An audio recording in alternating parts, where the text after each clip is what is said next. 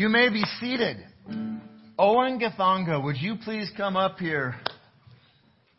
This guy has got a story. He, he is a preacher. He's a teacher.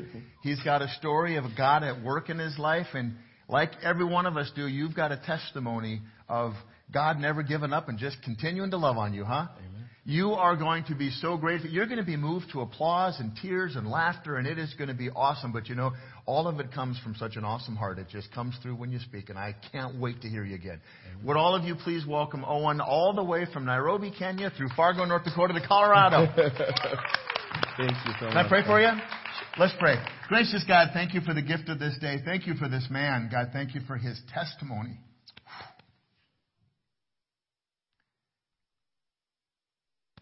The, uh, the story he tells is one that could be repeated so many times. And it's why, as a church, we just believe in compassion and the work that they're doing, the way that those folks just know how to love on kids because they love Jesus. And I just thank you that this guy took time out of his very busy life, living out his dream, to be able to be here with us today. So, God, I just pray that you would stop all of us in the busyness of this Christmas season that's got to do with so many things other than the baby Jesus. God, that we would just be right here where our feet are. Feet are. God, that we would be able to hear not just his story, but his teaching and, and really the heart of his message. God, pray that you would be with him and that through everything that he says, that uh, God, we would be able to understand that you truly do have a call in each and every one of our lives. In Jesus' name, amen. Amen. Take it away, brother. Amen. Amen. Good morning, church. Good morning. All right. So, uh, I said as I share my story, I'm gonna uh, I'm gonna talk about this uh, scripture that we all do know. A lot of us know about uh, the story of the Good Samaritan, and uh, I'm going to read from the book of Luke, chapter 10, from verse 25 to 37. And uh, so he said, On one occasion, an expert in the law stood up to test Jesus. Teacher, he asked, What must I do to inherit eternal life? What is written in the law? He replied. How do you read it? He answered, Love the Lord your God with all your heart, with all your soul, with all your strength, with all your mind, and love your neighbor as yourself. You have answered correctly, Jesus replied. Do this and you will live. But he wanted to justify himself, so he asked Jesus, And who is my neighbor? In reply, Jesus said that a man was going down from Jerusalem to Jericho when he was attacked by robbers. They stripped him of his clothes, beat him, and went away, leaving him half dead. A priest happened to be going down the same road. When he saw this man, he passed on the other side. So too a Levite, when he came to the place where uh, this guy was, he saw him and passed on the other side. But a Samaritan, as he traveled, came to where this man was. When he saw him, he, he, uh, he took pity on him. He went to him, bandaged his wounds, pouring on oil and wine. Then he put the man in his own donkey, brought him to an inn, and took care of him. The next day, he took out two denarii, gave them to the innkeeper. Look after him, he said, and when I return, I will reimburse you of any extra expense uh, you may have. Which of these three do you think was a neighbor to the man who fell into the hands of the robbers? The expert in the law replied, The one who had mercy on him.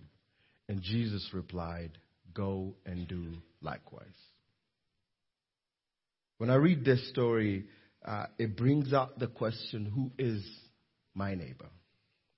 And I just, I just love Jesus' wisdom in the way he responded uh, to questions.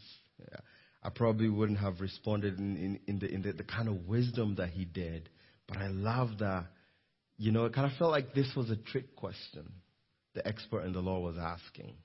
Because if Jesus uh, went on to give a list of who the neighbor is, then that would have meant, you know, these people in this criteria are who the neighbor is, and then these people are not your neighbors. Jesus did not exclude anybody from being your neighbor in the way that he responded to that question. Because if Jesus gave a list of who your neighbor is, then that means that meant that there would be a list of people who you wouldn't consider your neighbors. I mean, I want to, uh, I want you to put yourself into this scenario, and you know, uh, what would you, which person, which of these three people would you have been?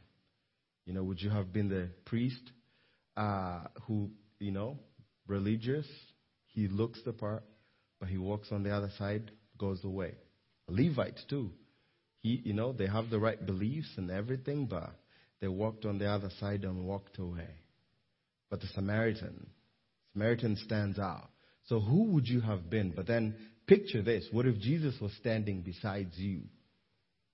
You know, which of these people would you have been? And uh, I love that Jesus responded to the question the way he responded. And out of this story, I, I kind of get two points that I wanted to highlight today. You know, one of those points is uh, God calls us to look at likeness over differences. You know, when you think about who is your neighbor, sometimes uh, there are people who are easy to love in our lives. You know, it, it's just so easy to love them. But there are also people in our lives that make it so hard for us to love them. And uh, unfortunately, those people are not excluded from the list of being neighbors. And so it doesn't matter what they do. You know, the Bible doesn't say, hey, this is, your, this is not your neighbor because, uh, you know, they're so different from you. But sometimes we know we have this, it's human nature to subtract love from people, uh, especially when we have differences. You know, uh, this this person totally, you know, they they do things totally different. The way they mow their lawn, it's like you subtract love from them.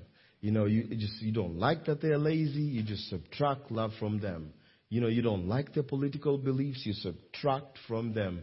And, and it just it makes when you focus on the differences, it's easy to subtract love from people that we're actually called to love. And you know the way the way the story goes is you look at this guy, he's beaten there, left half dead, and they stripped him of everything. This guy did not have an identity.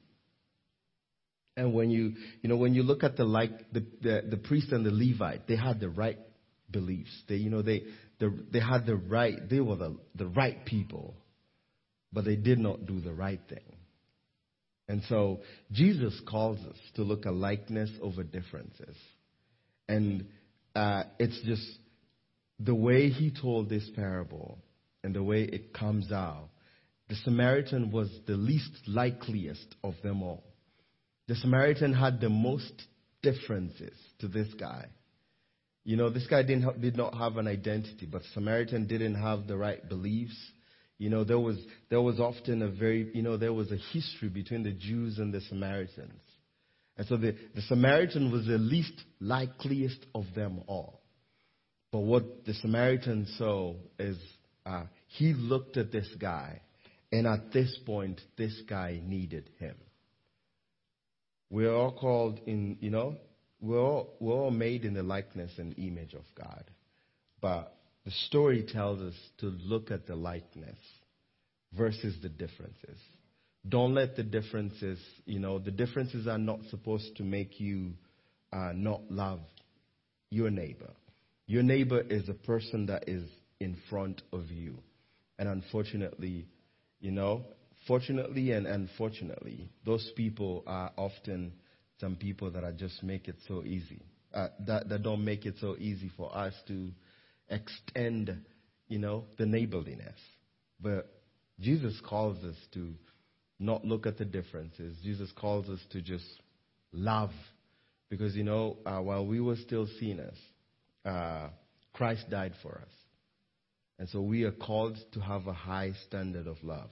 The next point I want to make is, uh, is to look at, you know, to take other people's problems as our own, which is what the Samaritan did, is he took this guy's problems and he made it his own.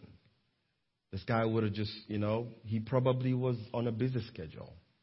And I mean, and there could be so many reasons as to why the priest and the Levite decided to walk on the other side and go away. You know, maybe they had uh, a schedule that was really demanding. You know, I often think maybe they had the keys to the church and there was a funeral going on and they had to be at the church. Maybe there was a wedding that was going to take place, and you know, we're not going to make the bride and the bridegroom wait. And so maybe he thought, I'm going to just go, and somebody else is coming behind me is going to help. There could be so many reasons as to why the priest and the Levite decided to walk on the other side and walk away. But what the Samaritan did is, at that point in time, this guy who was lying there half dead, whether, you know, who they were, he just, or the task list that he had, the, his calendar, and everything that he had to do, he put that on the side. And he decided to make this guy's problems his problems. And so, Christ, you know, uh, Martin Luther King said a, said a quote that is applied very differently in this story. Because uh, on the first part of this of the quote is what the priest and the Levi did is if I help this guy, what will happen to me?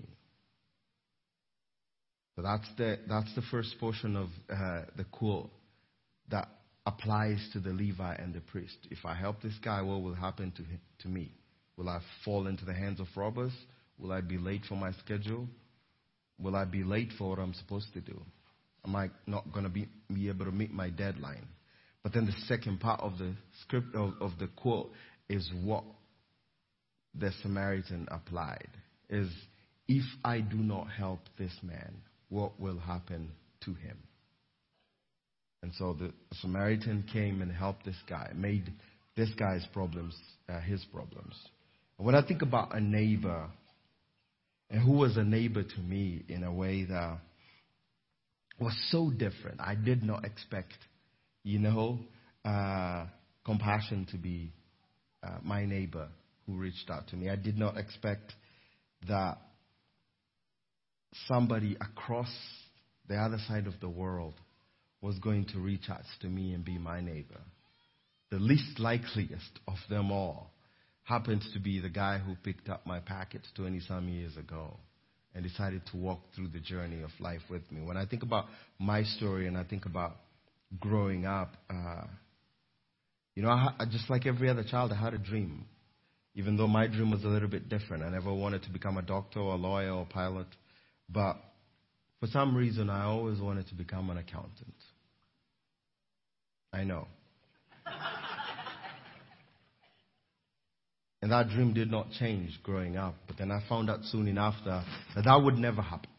It would never happen because of the family that I was born in. And I was born in a family of three boys and my mom, who was a sole breadwinner in Nairobi, Kenya. And uh, unfortunately, she would only make about five to ten dollars a month. Five to ten dollars a month, to put it on perspective, it is way below the poverty line. Life for me growing up as a kid, if there's a word that stands, it's survival. Survival because you woke up in the morning and you had no idea whether you were going to be able to live to the end of the day. It was so tough sometimes that, you know, we would go for days without having food to eat. And if you've ever gone for more than a day without food, you become desperate. You would do absolutely anything just to get food in your stomach. And for me, that's what pushed me to, to go and knock on people's doors to get food because I needed the food for me to be able to survive. But I I had knocked on these people's doors so many times that they were just tired of seeing my face over and over again. And so when I knocked on their door one more time, a lot of times they shut the door on my face and sent me away. And the times they let me in, oftentimes they would humiliate me. That was difficult. But I couldn't just walk away because they were being mean to me. I had to stay around because I needed the food to survive grew up in a house that didn't have faucets or clean water. The source of water that we had was in this river that had its origin in a slaughterhouse. And uh, you can imagine all that waste that comes from a slaughterhouse going into the river. So by the time that river passed by where we lived, this water was brownish or greenish in color. This is the water that we had to work with. And brown water is terrible. It doesn't matter whether you boil it or it just it tastes terrible.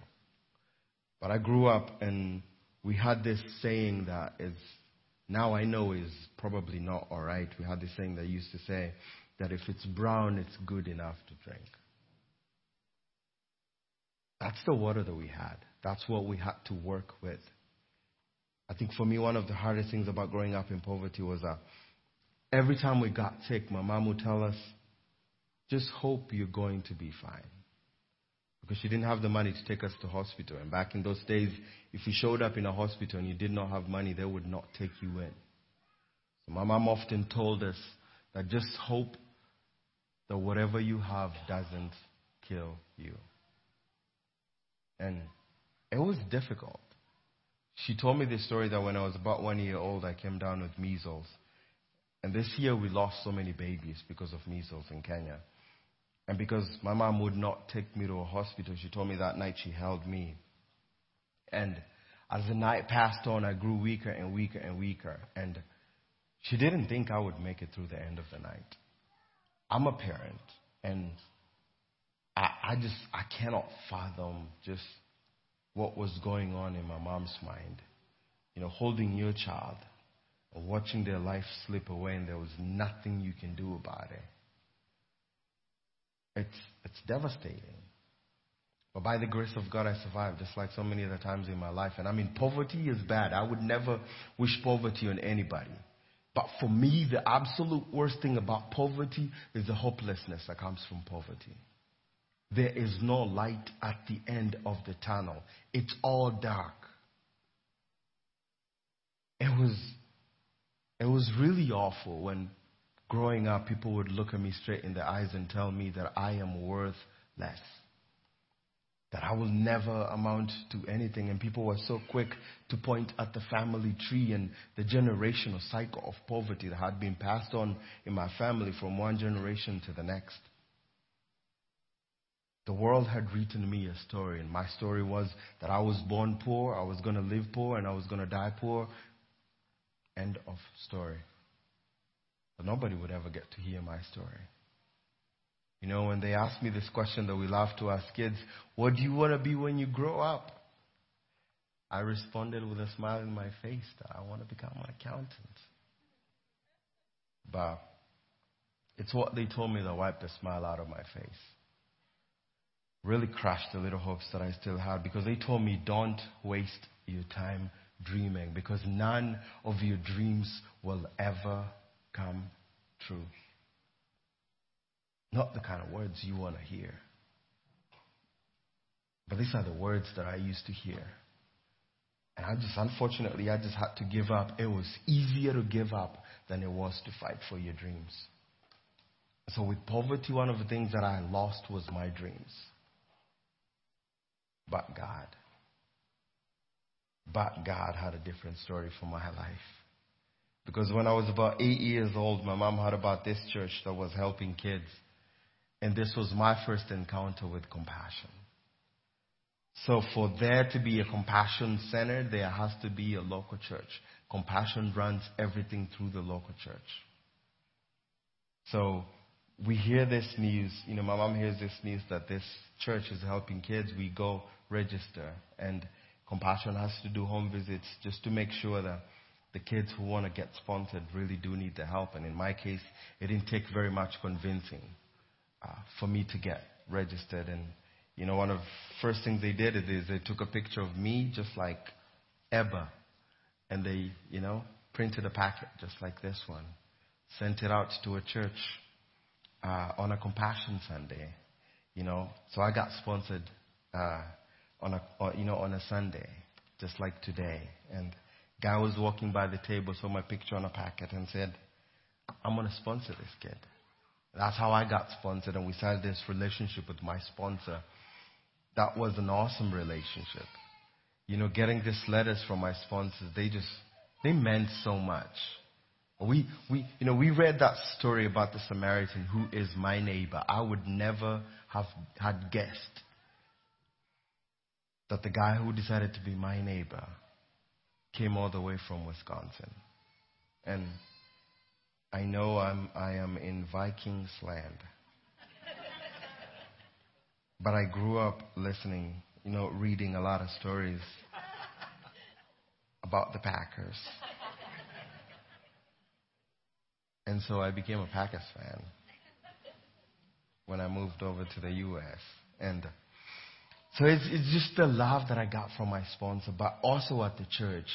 I mean, I met these people who, from the first time, it was just, there was just something, it was different because these people were just weirdly warm and loving. It just, they would hug us and just love on us. And I mean, that was weird because I grew up getting a very different experience from people. You know, the kind of reaction I would elicit from people is people either shutting the door in my face or sending me away or just being mean to me. And then I meet these people who are so warm and loving. And I mean, like, these people are weird. and it didn't take me long to find out why these people are different. Because these people, man, would not shut up talking about Jesus. From the first time I stepped foot into that church, these people did not shut up talking about Jesus. That's, that's how I connected the dots is the reason why these people are this way is because they were Jesus people. They would love on us in a way I had never been loved on before. But it's, it's, it's going to the church and getting to hear about this Jesus that was so different. So we would go to this compassion center, and every time we would go, we would read all these scriptures that would talk about this mighty God who had a hope and a future for my life. This God who just, you know, I was his masterpiece. And I remember just, there was just so much good news in the church that I wasn't used to hearing. I mean, I would go to the church and we would sing all these happy songs and we were just joyful and happy with all these people who loved on us. And then I would go back home to the same hopelessness and the same people who looked at me and thought absolutely nothing about me. And uh, I just, I lived in these two different worlds because on one side, man, there was this joy that these people carried. There was this, this Jesus.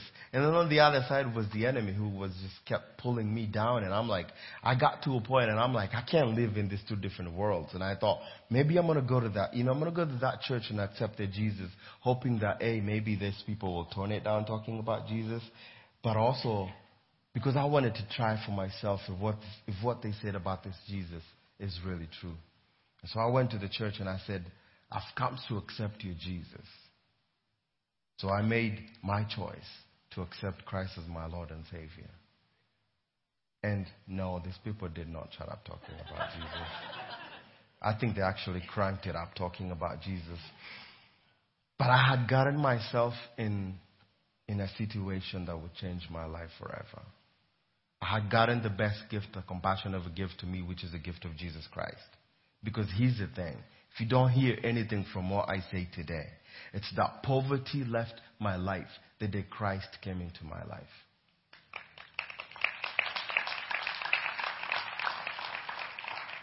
I'm going to say it again.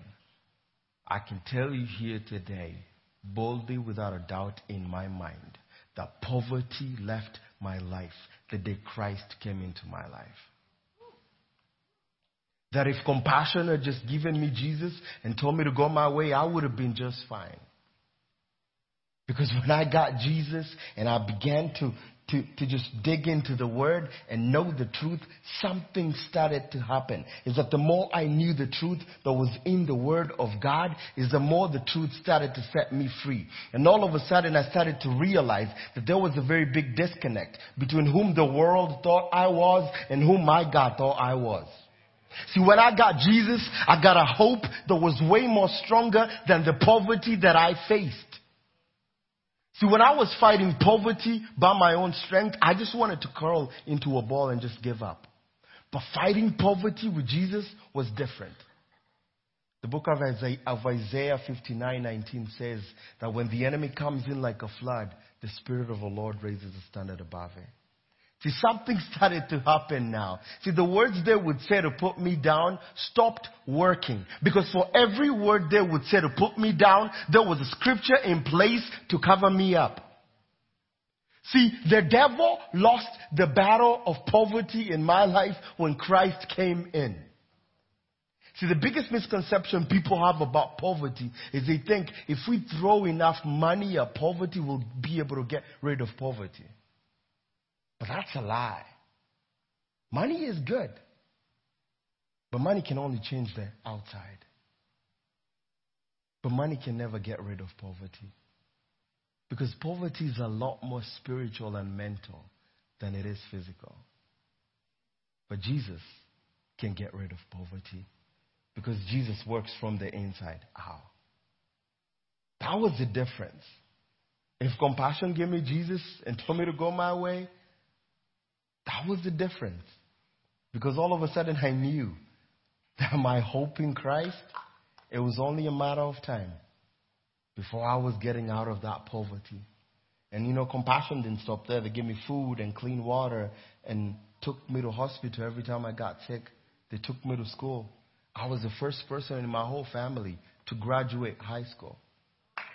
And and I I went on and I did my bachelor's degree in guess what? Accounting. And and I got a scholarship to go to North Dakota State University, of all the states in America. And I did my master's degree in accounting, and I love Fargo. It's too cold for me, though. And I sat for my CPA license, and I'm a CPA in America. I'm an accountant! See, the one thing they told me not to waste my time dreaming is my reality today. Probably not your typical accountant, but I'm, I get excited because it's the one thing I've wanted to be since I was a little boy. But because someone picked up my packet 20 some years ago, it's my reality today. Compassion's mission statement is releasing children from poverty in Jesus' name. That's the story of my life. I have been released from poverty in Jesus' name. See, I love compassion because they changed my life. But because compassion changed my life and got me out of poverty, I've been able to go back and take my whole family from poverty. See, that generational curse of poverty that had been passed on from one generation to the next stopped with me. Poverty stops with me. Because my kids will never know poverty. Because someone looked at this picture of this kid and said, I'm going to choose this kid. And look what the Lord can do. But you know, one of the most important thing is because I got to know Jesus, I got to take Jesus home to my family. Because I knew I, I got to know Jesus, my whole family got to know Jesus. I mean, how beautiful is that? I love compassion because they changed my life. And, you know, uh, I, had a, I had an awesome relationship with my sponsor. And if you have that picture, you can pull it up. This guy, he saw my packet, picture on the packet. Probably, I wonder if he had questions on is this kid for real or did they just take a picture of a random boy? But in spite of it all, looked at this kid and was like, his kid's name was Owen, which happens to be his name. And so when I got engaged 13 years ago, one of my first calls was to my sponsor, Compassion sponsor. And I asked him, Would you do me the privilege of standing beside me on our biggest day? And so 11 years ago, my sponsor, whose name is Owen, just like I am Owen, was the best man in our wedding. And that's a picture of compassion. What God can do. And, you know, I can talk so many things about how compassion changed my life. Because, you know, if accounting didn't work out for me, compassion had equipped me with enough skills to A, start my own bakery shop, or B, start making my own shoes. Because for every kid that gets to go through compassion, they get to learn two or three different skills that they can in turn use as an income generating activity. But I can also speak as a sponsor because me and my wife, we have three boys of our own. And we've intentionally chosen to take three boys, sponsor three kids through compassion. And we partner our kids together. One of the things, you know, as a parent, I found out is you know, especially like Christmas and all those so many things, we kept, you know, and birthdays. You know, we would buy all these kids these toys and they would open the first one and then the second one and lose interest. It's like, man, I just got to think about something special and just something more meaningful to pass on to our kids. And I'm thankful for compassion, for giving me an opportunity to parent my kids differently. Because we get to pair every kid, uh, every one of our child with a compassion child. We get an opportunity to write letters together. We get an opportunity to pray together as a family. It's been an awesome opportunity for me to talk about Jesus to my kids. You know, to teach them that it is, you know, that we can be a blessing to other people. That God has blessed us sometimes so that we can sow into other people's lives that are not able to repay us. And it's been a valuable lesson and it's been an awesome opportunity to sit as a family and pray for our kids and also explain poverty to my kids because my kids don't know poverty. My kids don't know what lack is. But it's also an opportunity to tell them we've been so blessed. But we can take that opportunity to be a blessing to other people. So the $38 a month that we ever spent for we spent for every kid is the best money that I ever spent. And to wrap it up, God kind of brought my whole story full circle. And about two years ago, I started working for Compassion as, guess what? An accountant. And, and I can put on my CPA hat. See, I love Compassion because they changed my life. I love Compassion because they broke the poverty cycle, you know, the generational cycle of poverty from my family. And I love Compassion because we get to sponsor kids through Compassion. I know what it means to be a sponsored child. But I love compassion even more, and this is a CPA speaking. I love them even more because of their financial integrity. They do what they say they do. And you can quote me as a CPA. And it's, it's been amazing. It's been amazing because 20 some years ago, I promise you, a lot of you would have been uncomfortable with me standing in front of you. Because I was poor, I looked like it. I smelled like it.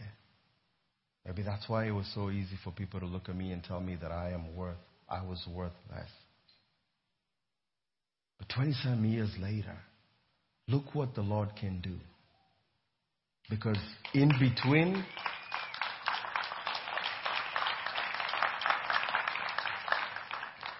because in between the child packet and this Owen happened to be uh, a neighbor who happened to come from Wisconsin. And I think I skipped, I skipped some pictures uh, uh, about our kids, our sponsored kids. That's Joseph. Uh, we've been able to meet Joseph. Uh, next picture there, Joseph is one of our sponsored kids. That picture there is a picture of this kid. So I went, I mean, I thought, Owen sponsored Owen. Why doesn't Owen sponsor Owen too? So Owen uh, is our kid from Nicaragua. So he sponsored a kid uh, called Owen, and hopefully, you, never know, I might be in his wedding. Uh, the next picture is a picture of Junior. So we, we just recently sponsored Junior. Junior goes to Redeemed Gospel Church, which is a church that I went to as a child. And I cannot wait to take my boys and uh, to go, you know, go visit Kenya and go to that church that I grew up in and talk to Junior and tell Junior, I used to be where you are. I sat in the same chairs I sat in that you're sitting on. But you know, uh, but God did it for me. And God's going to do it for you. And so, yeah, I'm going to challenge you today to sponsor a child. I'm going to challenge you today to be a neighbor. Be a neighbor. Likeness over differences. Making other people's needs, you know, putting other people's needs over ours. And when you do that, I mean, you love like Jesus loved us. Because while we were still sinners, Christ died for us. God bless you guys.